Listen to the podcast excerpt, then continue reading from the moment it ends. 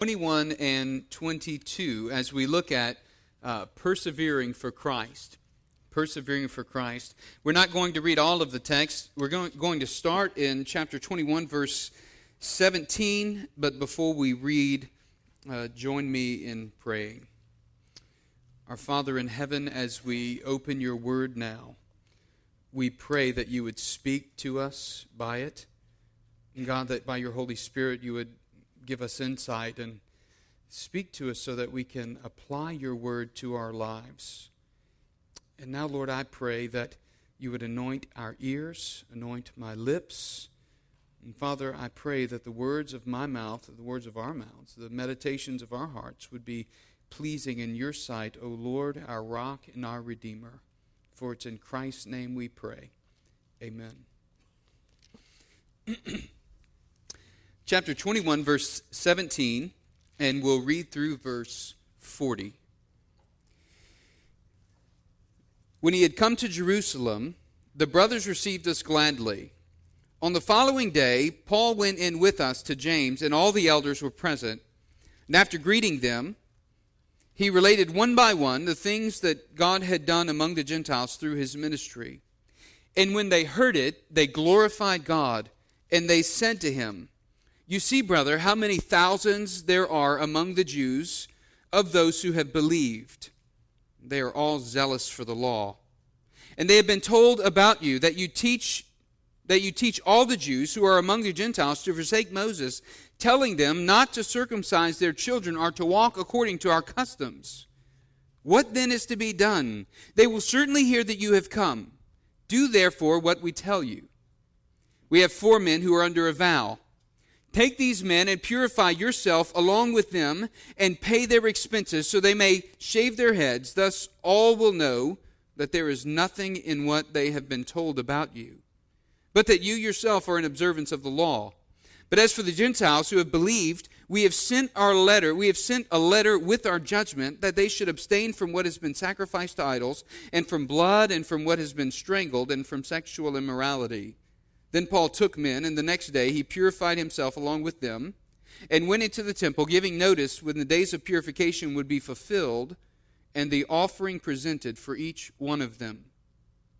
When the seven days were almost completed, the Jews from Asia, seeing him in the temple, stirred up the whole crowd and laid hands on him, crying out, Men of Israel, help! This man, this is the man who is teaching everyone everywhere against the people and the law and this place. Moreover, he even brought Greeks into the temple and has defiled this holy place.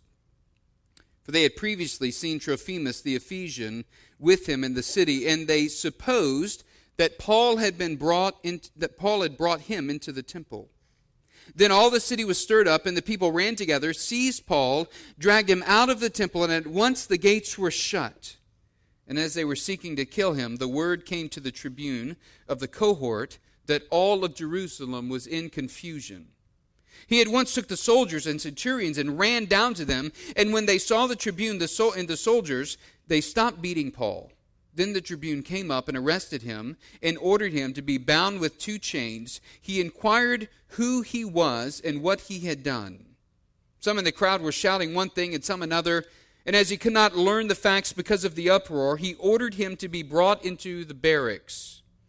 And when he came to the steps, he was actually carried by the soldiers because of the violence of the crowd. For the mob of, of the people followed, crying out, Away with him. As Paul was about to be brought into the barracks, he said to the tribune, May I say something to you? And he said, Do you know Greek? Are you not the Egyptian then who recently stirred up a revolt and led 4,000 men of the assassins out into the wilderness? Paul replied, I am a Jew from Tarsus in Cilicia, a city, I mean, a citizen of no obscure city, I beg you, permit me to speak to the people. And when he had given him permission, Paul, standing on the steps, motioned with his hand to the people. And when there was a great hush, he addressed them in the Hebrew language, saying, Brothers and fathers, hear the defense that I now make before you. From verse 2 through 21 of chapter 22, we have the story of Paul's Damascus Road conversion, which we have already looked at in some detail. So we won't reread it this morning. But I wanted to begin where we did in verse 17 because it shows Paul arriving in Jerusalem. From verses 1 through 16, we simply have the voyage of Paul heading there. Well, the title of the message this morning is Persevering for Christ. And what we see from Paul is we see a boldness in his life. Paul is bold for Christ. On April 14, 1521, Martin Luther was on his way to the Diet of Worms. The emperor had forbidden the sale of all the reformers' books and ordered them to be seized. Well, Luther's devoted friend and confidant, George Spalatin, had sent word through a special messenger for Luther not to come to Worms, Worms, lest he suffer the same fate as John Huss. Luther comforted his fearful friends by saying, Though Huss was burned, the truth was not burned, and Christ still lives. Well, on April 16th, just two days later, Luther entered Worms, and more than 2,000 people were present to observe his entrance. On the following day at 4 o'clock, Luther stood before Charles, heir of the long line of Catholic sovereigns, of Maximilian the Romantic, of Ferdinand the Catholic, of Isabella the Orthodox, and the Holy Roman Emperor. A sight at which most men of God would have been gravely intimidated. After an exchange between the Archbishop Johann Eck and Martin Luther, Martin Luther being overwhelmed by the immensity of what he was doing, challenging the whole tradition and structure of the church, Luther requested and received uh, the night for prayer and consideration. And when he did, here's what he prayed How frail and sensitive is the flesh of men! and the devil so powerful and active through his apostles, and the wise of the world, O thou my God, my God, help me against the reason and wisdom of all the world. Do this, thou must do it, thou alone. For this cause is not mine, but thine. For myself I have no business here with these great lords of the world. Indeed, I too desire to enjoy days of peace and quiet and to be undisturbed, but thine, O Lord, is the cause, and it is righteous and of eternal importance.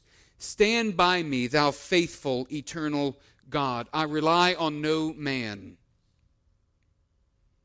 O God, stand by me in the name of thy dear Son, Jesus Christ who shall be my protector and defender, yea, my mighty fortress, through the might and strength of thy Holy Spirit. Again, two days later, on April 18th, came this famous dialogue between the theologian Johann Eck and Martin Luther. Johann Eck said, Martin, how, listen to this, how can you assume that you are the only one to understand the sense of Scripture? Would you put your judgment above that of so many famous men and claim that you know more than they all? You have no right to call into question the most holy Orthodox faith instituted by Christ, the perfect lawgiver, proclaimed throughout the world by the apostles, sealed by the red blood of the martyrs, confirmed by the sacred councils, declined by the, I mean, defined by the church, in which all our fathers believed until death and gave to us as an inheritance, and which now we are forbidden by the Pope and Emperor to discuss, lest there be no end of debate. I ask you, Martin, answer candidly without horns do you or do you not repudiate your books and the errors which they contain? Luther replied, Since then your majesty and your lordships desire a simple reply, I will answer without horns and without teeth. Unless I'm convinced by the scripture and plain reason, I do not accept the authority of the popes and councils, for they have contradicted each other. My conscience is captive to the word of God. I cannot and will not recant anything, for to go against conscience is neither right nor safe. God help me. Amen. And then there Luther took his stand. It was the greatest moment in the history of the modern world, perhaps. How did Luther come to such heroics? Standing alone before the world, risking his life for the sake of God's truth. He knew God's will. He knew through the examination of God's word that the just shall live by faith. He knew that it was God's will for him to go to Worms and declare the truth to the world, regardless of the consequences. Luther exemplified an unrelenting boldness in his faith. And in chapters 21 and 22, we see an incredible example of Paul's unrelenting boldness in the midst of pressure and certain persecution for his faith. He doesn't know how persecution is going to come about, but he does know that it will come about.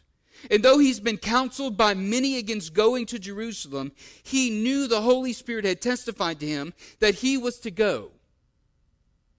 But why? Why was he to go? Paul was to go for the proclamation of the gospel among the Jews.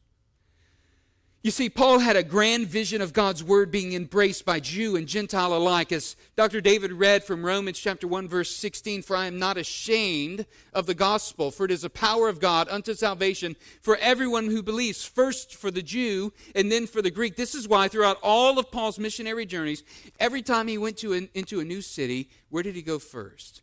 He went to the temple to share the gospel, the good news of Jesus Christ, the promised hope and fulfillment of Messiah with his Jewish people. And then he went on to the Gentiles.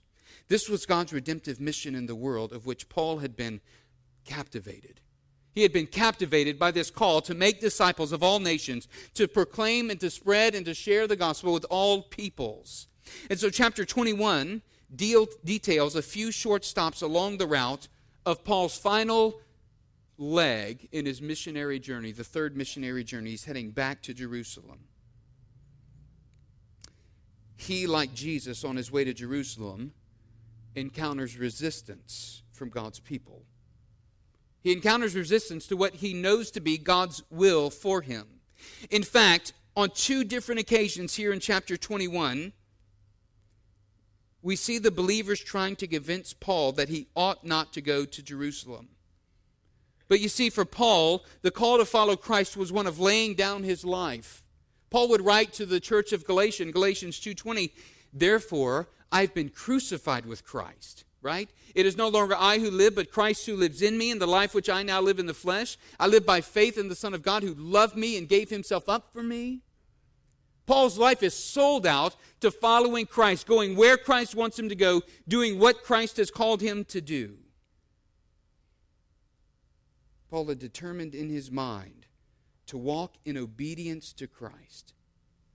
Some would call this Paul's faith a radical faith, but Paul saw it as simple obedience.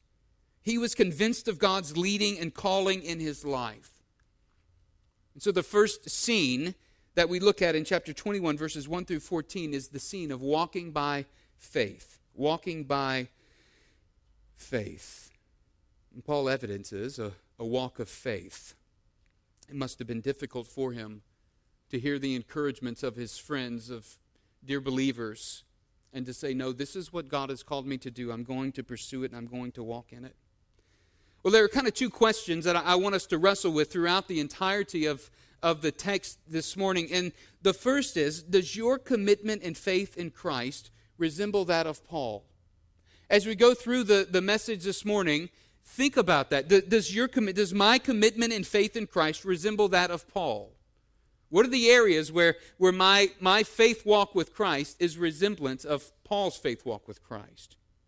Another question that we can consider this morning is how can Paul's unrelenting boldness encourage your pursuit of Christ in the daily context of your life?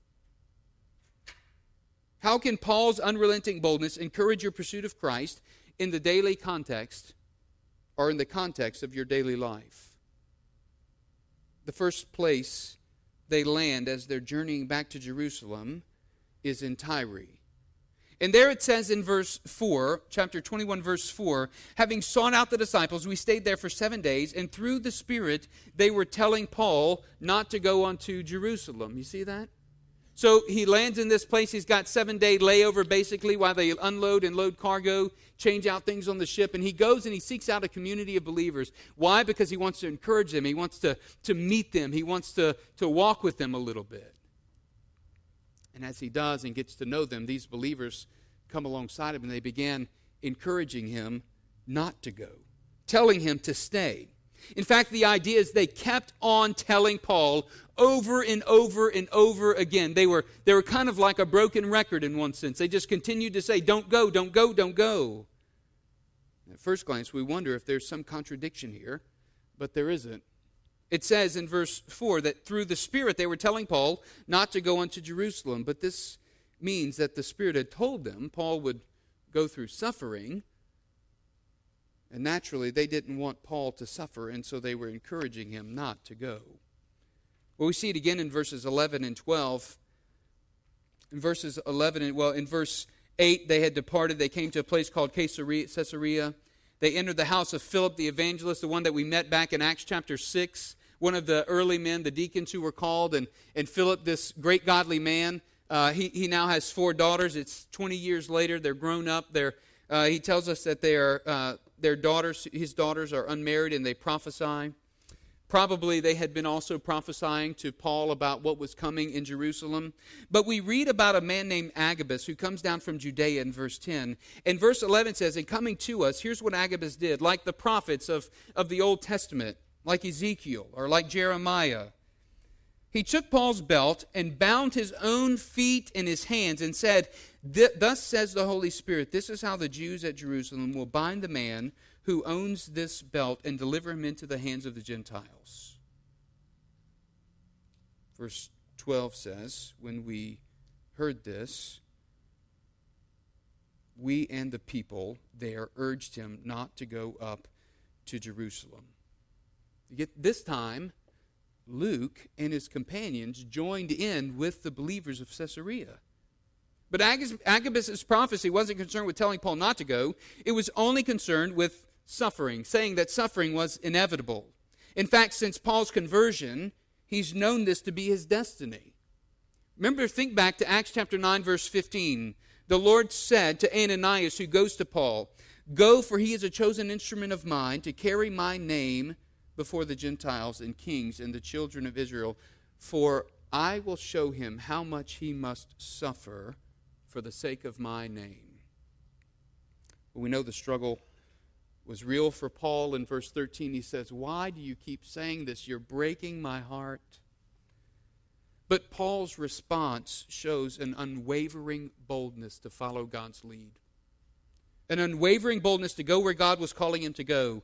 Paul's courageous faith is even instructive for us today. Look at what he says there in verse 13. For I am ready not only to be in prison, but even to die in Jerusalem for the name of the Lord Jesus.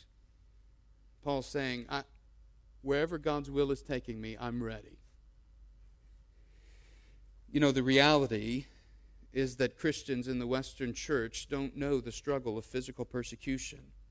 And this is partly because we've grown content to live our lives and give God the leftovers, but it's also because we live in a, a free land, a free country where we have religious freedom. So often Christians struggle with being committed to the most foundational things, like, being, like gathering for worship or, or being involved in a fellowshipping community with other believers. These, though, ought to be the basics of Christian living. For most of us, the problem isn't with knowing God's will. For most of us, the problem is with obeying God's will.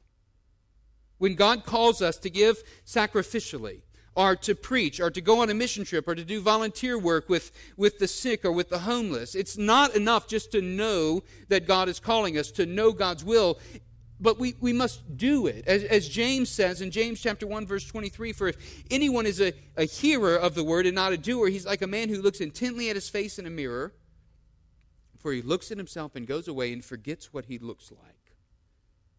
So in verse 22 of James chapter 1, James exhorts the believers. He says, Let us not merely be hearers, but let us also be doers of the word. See, knowing God's will isn't a mystery. The difficulty that Christians experience is walking in obedience to God's will. Let me ask you is there a particular area in your life where you know God is calling you to relinquish control. Or maybe there's a specific thing that you've sensed, perhaps multiple times, to submit to God in, and you have refused to, or even are continuing to refuse to.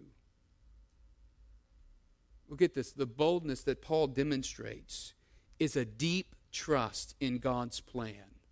That's Paul's boldness, a deep trust in God's plan.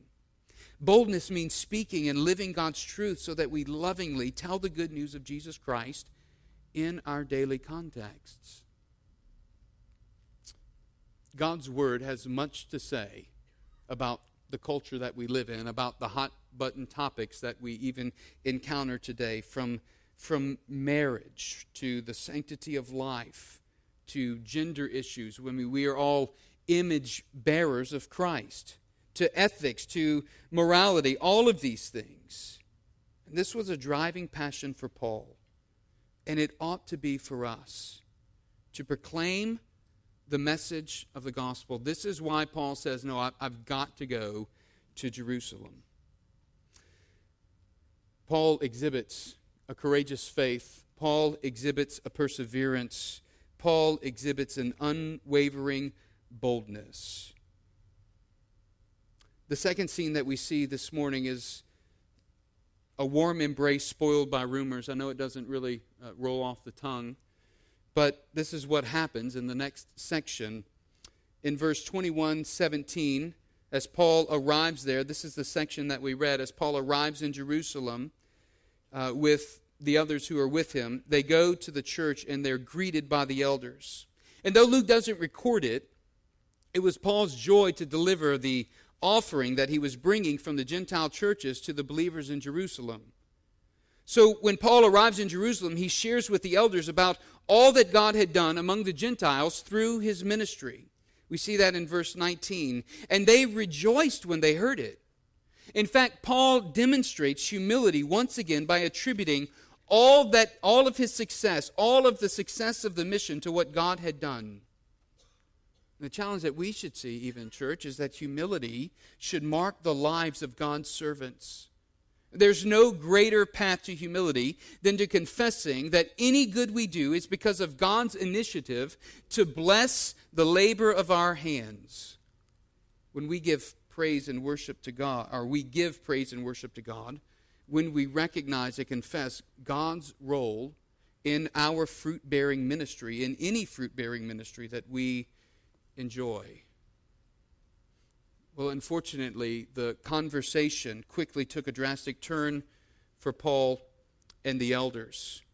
On the one hand, Paul would have been elated to hear that thousands of Jews had now believed.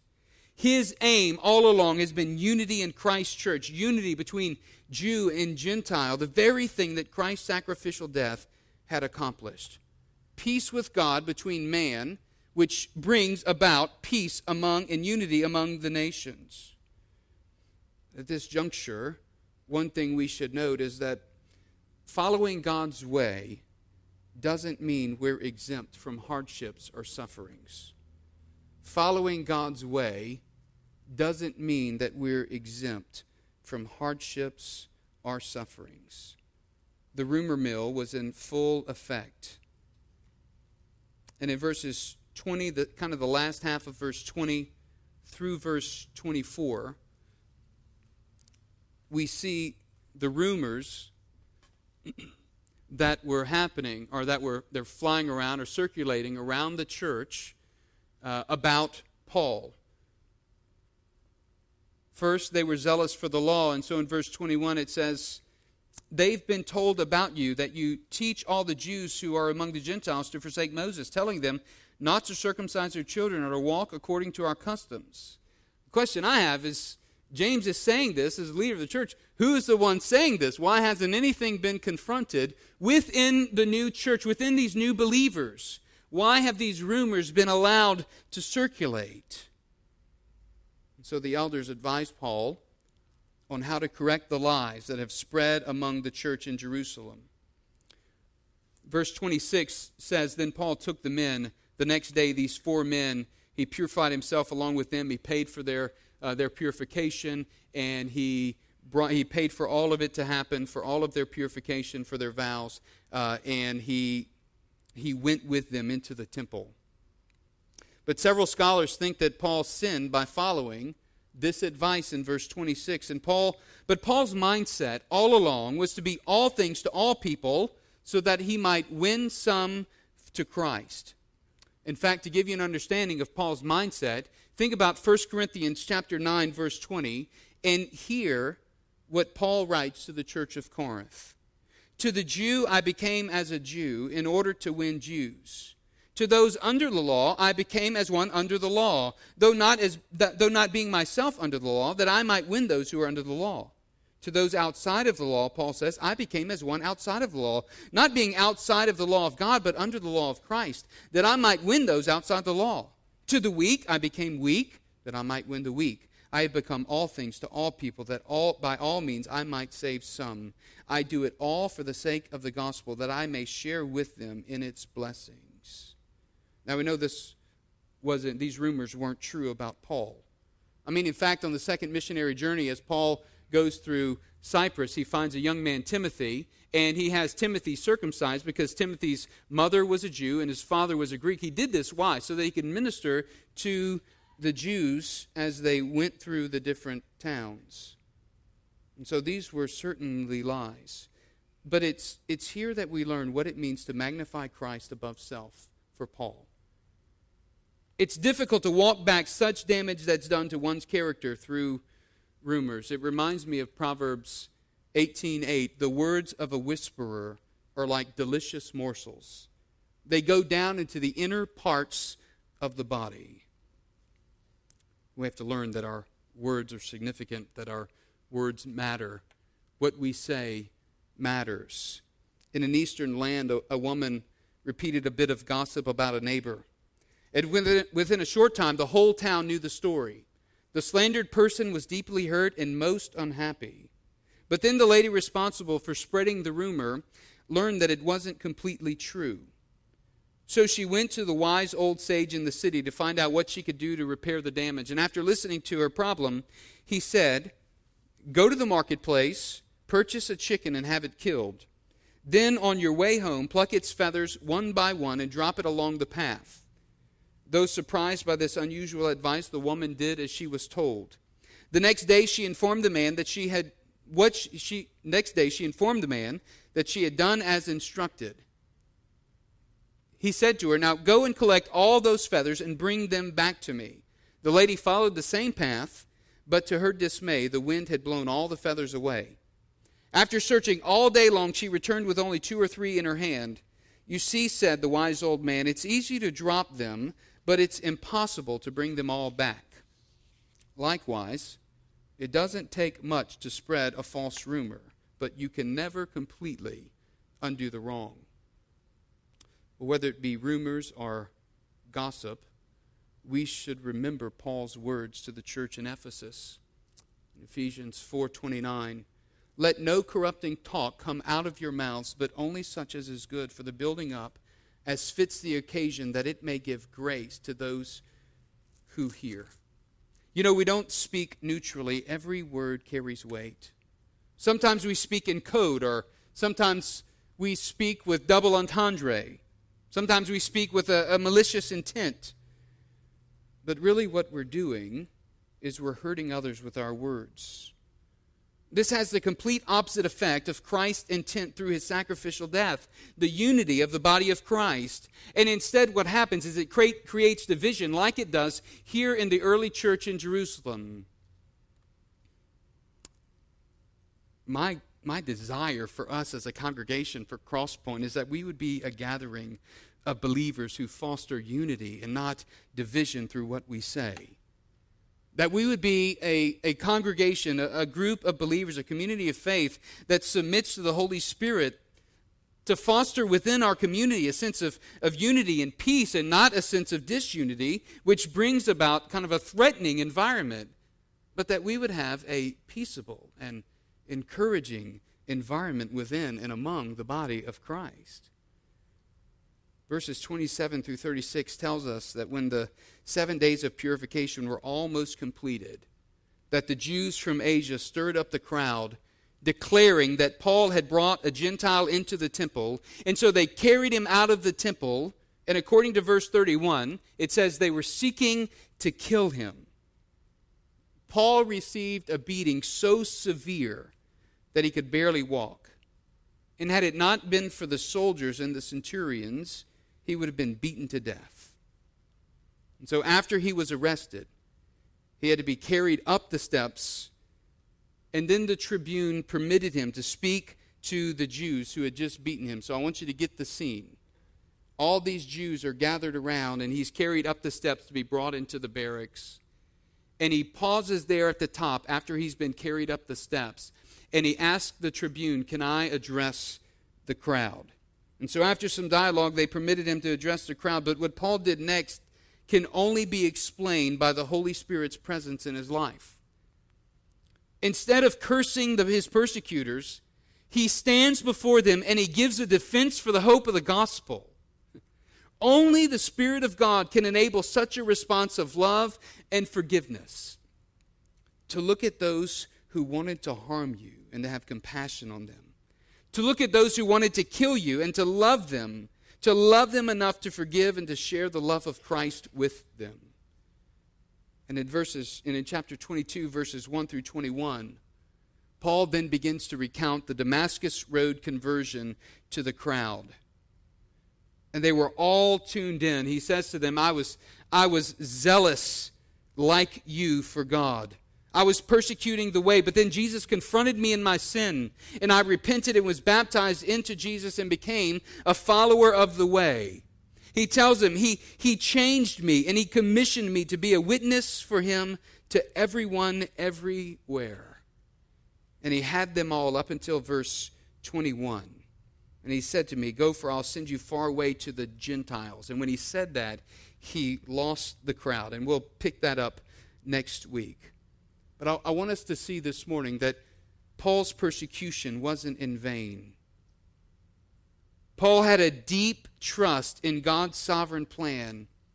And he knew that in the midst of his suffering for Christ, God was doing something much bigger he knew that God's plan is infinitely higher than ours, and that God's way is vastly more comprehensive than we can begin to understand. So, Paul doesn't waste his suffering. In Matthew chapter 5 verse 10, Jesus in the Sermon on the Mount says, "Blessed are those who are persecuted for righteousness' sake, for theirs is the kingdom of heaven." Blessed are you when others revile you and persecute you and utter all kinds of evil against you falsely on my account. Rejoice and be glad, for your reward is great in heaven. For so they persecuted the prophets who were before you. So, Christian, when you suffer for righteousness' sake, when you're persecuted for your faith, let us learn the lesson that Paul teaches us. Let us learn not to despise our persecutors but learn to love them enough to share the gospel and trust God enough to be bold for Christ in the midst of suffering. And let us remember that God is in control. It was C.H. Spurgeon, the great preacher, who said, There is no attribute more comforting to his children than that of God's sovereignty. Under the most adverse circumstances, in the most severe trials, they believe that sovereignty has ordained their afflictions that sovereignty overrules them, and that sovereignty will sanctify them all. There is nothing for which the children ought to be more earnest, ought to more earnestly contend than to than the doctrine of their master over all creation, the kingship of God over all the works of his own hands, the throne of God, and his right to sit upon that throne. For it is God upon the throne whom we trust when we're bold for Christ, we can expect persecution. We can expect suffering. The question we must wrestle with deep down is do we believe God's word enough to love people enough to tell them that apart from Christ there is only eternal condemnation? The question that we must wrestle with deep down is do we, lo- do we believe God's word enough to love people enough to tell them that apart from Christ, there is only eternal condemnation. Eternity is a long time. Will we take the risk of suffering now so that they don't suffer for eternity? When Lou Little was a football coach at Georgetown University, he had on his squad a player of average ability who rarely got into the game. But Coach Little was fond of him, and he especially liked the way that he walked arm in arm with his father on campus. One day, shortly before the big game with Fordham, the boy's mother called with the news that his father had died that morning from a heart attack. So the student went home with a heavy heart, but was back three days later. Coach, he pleaded, will you start me in the game against Fordham? I think it's what my father would have most liked for me. After a moment's hesitation, Little said, Okay, but only for a play or two. True to his word, he put the boy in, but he never took him out of the game. For 60 action packed minutes, that inspired young man ran and blocked like an All American. After the game, the coach pra- praised him. Son, you, you've never played like that before. What got into you? He said, Remember how my father and I used to go arm in arm? Well, he was totally blind, and today was the first time he ever saw me play. His desire to please someone he loved, someone not visibly present, made all the difference for this boy. You know, Hebrews talks about a great cloud of witnesses that surrounds us. Hebrews 12, 1 and 2. But the one that we run the race for, that one is Jesus Christ. And Hebrews 12, 2 says, Looking to Jesus, the founder and perfecter of our faith, who for the joy set before him endured the cross, despising sin or despising the shame, and is seated at the right hand of the throne of God. Let us therefore look to this one. Paul's desire was to please God above all else, was to walk by faith, was to persevere in faith. No matter what was prophesied about what would come, his desire was to proclaim the gospel and share the hope of the gospel with all those that he came to. Paul's desire was to make Christ known, and was to be found faithful. He had an unrelenting boldness. Well, let me ask you this morning how is God calling you to persevere? How is, how is God calling you to be bold for Christ? Is it per- perseverance through a, an unbelieving spouse? Perseverance through continuing to model Christ for wayward children? Perseverance through a difficult work environment? How is God calling you to be bold for Christ? Is it through being faithful to speak to the hot button issues of the day when the discussions happen within the office and you say, you know, God's Word has something to say about that, God's Word has a design? But the import, importance of all of that, first and foremost, is a relationship with Jesus Christ. And that's the foundation of where it begins. And that is what Paul was so passionate about telling others about a relationship with Jesus Christ. As we close this morning, does your commitment and faith in Christ resemble that of Paul? How can Paul's unrelenting boldness encourage your pursuit of Christ in the daily context of your life? I pray that we'll consider that this morning as we meditate and chew on God's Word and go back and read through God's Word this week and seek to apply it to our life. Let us pray. Our Father in heaven, as we have worshiped you through song and through your word this morning, I pray that you would teach us more about being faithful. And Father, the issue isn't often knowing your will, but being obedient to walk in your will. So would you would you equip us and empower us to walk by your spirit, to be to be faithful, to walk in obedience to your will? And Lord, help us to model this life of humility like Paul does. A humility that wants to turn and give you glory for everything and anything good that happens in our life. Now, Lord, as we um, as we stand together to worship you, even to prepare our hearts for partaking and continuing to worship, partaking of the Lord's table. Uh, would you would you work in our hearts and lives and direct our thoughts, Lord? increase our love for you and our desire to walk in obedience, our desire for boldness. Let us be unrelentingly bold like Paul. It's in Christ's name we pray. Amen. Would you stand?